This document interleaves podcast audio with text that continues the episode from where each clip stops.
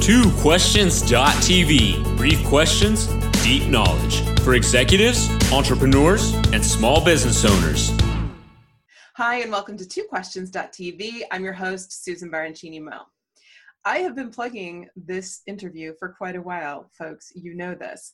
Um, I am interviewing my friend Bob Burg. He's a sought after speaker at company leadership and sales conferences, sharing the platform with everyone from today's business leaders and broadcast personalities, even to a former president. And Bob is the author of a number of fantastic books on sales, marketing, and influence. And he has book sales in well over a million copies. Um, his book, The Go Giver, this book, which we'll be talking about today, was co authored with John David Mann, and it has sold over a half a million copies and has been translated into 21 languages. It has been released in a new expanded edition with a foreword by Huffington Post founder and publisher Arianna Huffington. Bob's an advocate, supporter, and defender of the free enterprise system, believing that the amount of money one makes is directly proportional to how many people they serve. He's an unapologetic animal fanatic, right on, and is a past member of the board of directors of Furry Friends Adoption Clinic and Ranch in his hometown of Jupiter, Florida. And we're so grateful that we get to have this interview, and he fared okay during the hurricane. Bob, welcome, and thank you for being on the show. I love you, Susan Baroncini Moe. Oh, it's always great to speak with you. It's been, it's too, been long. too long. It's been too long. Oh my gosh. Well, I'm really glad to have you on the show and, and happy to get to talk to you about a couple of questions that I emailed you because I've been thinking about these for a while and they've been kind of nagging at me. So I've been promising my viewers that we are going to talk about the Go Giver again, this book Ooh, we're gonna so well. We're gonna talk about this. I'm not even looking at the screen. We're we're gonna talk about this book today, and I promise them in a totally different way than we've talked about it before. Okay. So, um, as I said, I've been thinking about you a lot, and and I've been wishing because you know, you hear something kind of constantly that you once said. You once said, and I know I'm, this isn't you know you once said people do business with people they know, like, and trust. And that's become kind of a part of the DNA of how a lot of people do business today. Um, but many people forget that there's a first part of that sentence, which is all things being equal. People do business with people they know, like, and trust. And sometimes and and this came out in our email conversation they even say all things not being e- equal people will still do business with people they know like and trust which is not what you said at all. So is it weird to hear something that you wrote um, as a part of this dna of how people do business and to hear people repeat something this way do you still stand by the original statement? And what do you wish people knew about the statement?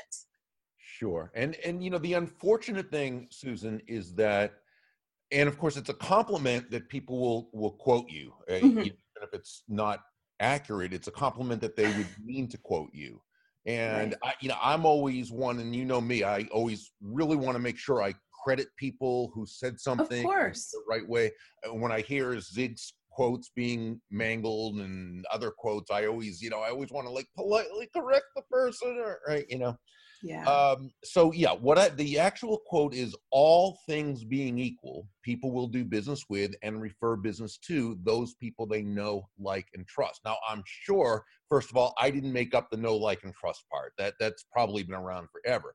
My thing that I put on was, aside from the referrals part, is all things being equal, and that's the key, because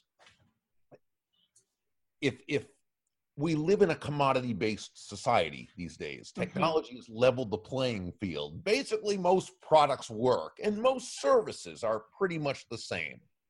Uh, with that in mind, it typically comes down to other things like, well, uh, if if a if a potential buyer sees no significant difference in a product or service, it's going to come down to who has the lowest price, right, or or something right. like that, and that's where the relationship comes in. All things being equal, the, the price is pretty much equal, the quality is pretty much equal, ability to deliver is pretty much equal. It will come down to the relationship who they know, who they like, who they right. trust. Okay. Now, people will sometimes say, so that's why that first part is very important. Okay. Now, the second part, the second thing you, you brought up uh, correctly is that people will say, well, even when it's not equal, here's so so here's the key to this. I probably should have said all things being equal or close enough to equal. Yes. Because the fact is, while it's never totally, if it gets too far from being um, equal, then no, it, it, won't necessarily. They can know, like, and trust you, but if you can't deliver the goods, they're not going to do business with you. In other words, not out of a, a lack of competency, but let's say you're not you you physically the way the things are set up can't deliver in 10 days, and that's when they need it. Right. Or let's say the, the the price is so much different that um, when there's no real reason for it to be. You cannot justify uh, through the added value or the relationship. Okay, so now, so here's one other example that I often use. Okay, when I was a little kid, we went to my family went to a dentist, Dr. Von Salides. He was just a, a, a wonderful Greek man back in in uh, Peabody, Massachusetts, where I lived the first five years or four years. Okay, now we moved to the town of Natick, which was about 45 or 50 minutes away. But we loved Dr. V. So we made the trip every, twice a year, the whole family, 45, even though they were dentists who were very good, right in town. They're probably as good as Dr. V. But all things being equal, people will be right to go like. We made the trip, okay? Right. Now, eventually I moved away and moved to Jupiter, Florida. Okay. Now I still love Dr. V. Well, assuming I, I actually I don't even know if he's still alive. I mean, assuming was when I moved down, he was still alive. Great guy. Now, was I going to twice a year getting on get on a plane from West Palm Beach to Lo, to Logan Airport in Boston, rent a car or take a cab uh, go through uh, two hours of traffic in the uh, heading, you know, back when they had the big dig going on, when it was a no. Things are all not things, equal. right, all things were not close, even close enough to equal. It yeah. didn't matter. I found a dentist down here.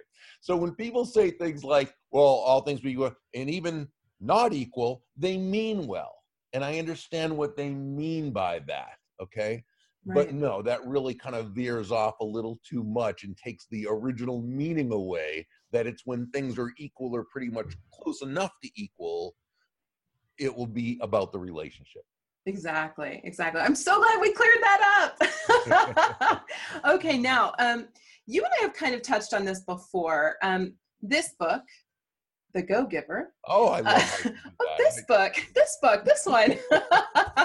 um, so, so over the years, you know, I, I make this book recommended reading for pretty much all my clients, especially my entrepreneur clients. Um, and it's it's just it's that's one of the things we do. It's required. Um, but what I've found is it can be incredibly challenging for some people to really see the go giver principles and authentically inhabit them. It's it, it's something that I hear from the startup and challenged sort of struggling clients all the time that it's very easy to be generous and giving when you already have success and you have business coming through the door. It is harder to do that when you really need the business, but as you point out in the book, that's when you need to do it the most. Exactly. But but when they try to get in the spirit of, of generosity and of giving, if they have in the back of their minds that they really need to do this to you know get clients or get customers to get the business it then feels authentic like they're kind of putting on like a awkward suit. And um, so i think a lot of people also don't realize this is not a temporary measure to get business this is a whole way of being. And so how can someone go from that place where it feels inauthentic and like this doesn't quite fit me well and begin to authentically inhabit the principles of this book and how can they how can they really transform um, given that they might be struggling they might really need or want the business and and not feel like they're they're sort of doing something manipulative? Do you know what i'm like how can they how can they make it more authentic? I think there are two issues at play here. The first is like when you brought up, oh, it's fine to do this after you don't need the money and you're doing well. Let's look at that one first. mm-hmm. And then the second one is about the authenticity in in focusing on others understanding that you're doing that with the idea of being profitable as Mhm. well so let's look at that second the first one is just uh, the the the and this is based on a false premise okay that well when you don't need the business then you can be more focused on that person. But if you really want to make the money and you need the money now you got to think about yourself and think about the money right? Well, let's, let's look at this a little deeper, okay, uh, and see where this is actually very practical, okay. Let's say you are in business, you really, in like all of us, when we first start out, we need to bring the money in. Right? I mean, the money Right. is the lifeblood. Without it, Yeah. we can have a great idea, we can love what we do, but we're not going to be in business. So we think, okay, well, I've got to focus on my. So you go and you have a prospect in front of you, and you're about to do a presentation, and again, you you need the money. So you don't care about this person; you just care about getting their money. So Sign up. Let's go. right. So you come across as someone who's really more interested in their money than in helping them. You Yeah. come across as someone more I focused or me focused rather than other focused. You might ask a question or two, but really it's so that you can kind of get the close and get the, yeah, are they more likely or less likely to do business with you right now? for sure. All things being equal, for sure, less likely. right, exactly. Now, let's say you go into this and you still you're in the same position. I mean, you are just starting out. You need the money to survive. You're, but now what you're doing is you're going to put that aside. You're going to temporarily. You're not going to forego your self-interest, your self sense of self-interest. We're human beings. We're built. We are self-interested creatures. But you're going to temporarily suspend it, like when you go into a movie uh, you know the saying we temporarily suspend our disbelief sure. we know that james bond isn't really cracking a joke while some terrorist has a gun pointed at his head that would be crazy right but we suspend our disbelief so that we can enjoy the show and feel the feelings and get the you're going to Sure. suspend and you're going to focus on that other person you're going to ask them questions in order to determine and discover what they need, what they want, what they desire. Only at that point are you going to begin to match the benefits of your product or service with their wants, needs, or desires. Your focus is going to be not on yourself and not on transferring their money into your pocket. It's going to be on helping them.